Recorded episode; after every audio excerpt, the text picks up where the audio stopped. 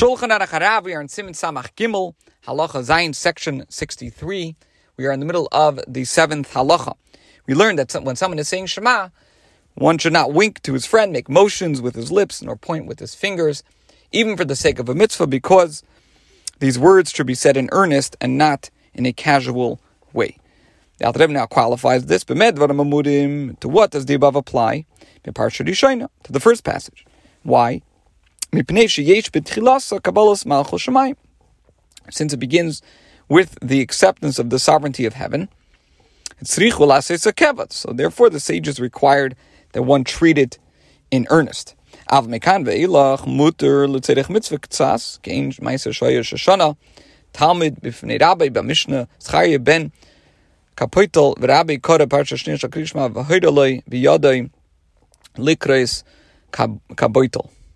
So, from this point onward, meaning starting from after Shema and Baruch Shem, after, after that point, it is permitted to make gestures when this is required to some extent for a mitzvah.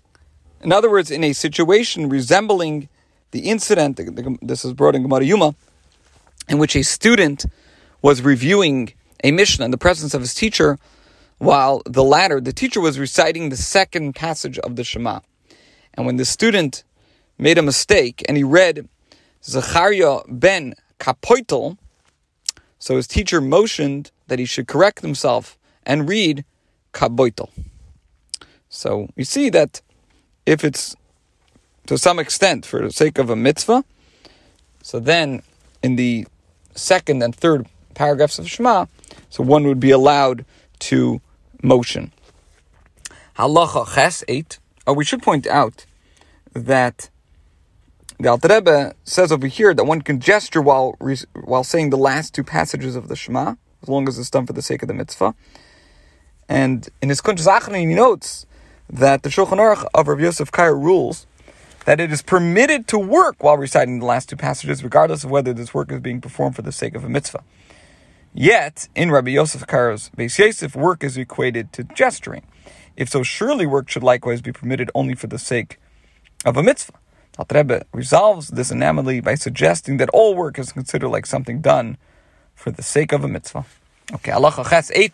If one was involved in his work and wished to recite the Shema, he should pause from his work until he has read the first passage of the Shema so that he not be reciting, reciting it casually this applies even when he is able to concentrate. Now, in section 183, the Alter Rebbe explains that here we're talking about work that does not require concentration. If, however, one's work demands his attention, he may not recite any part of the Shema or its blessings while working. Halacha tes nine haumanin v'chein balabais. Shaho yoisim malacha.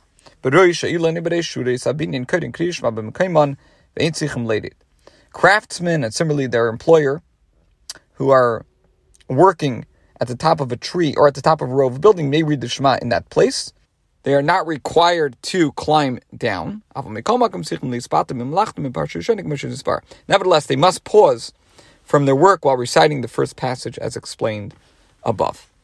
Halacha Yud, and this is the final halacha in Siman Samach Gimel.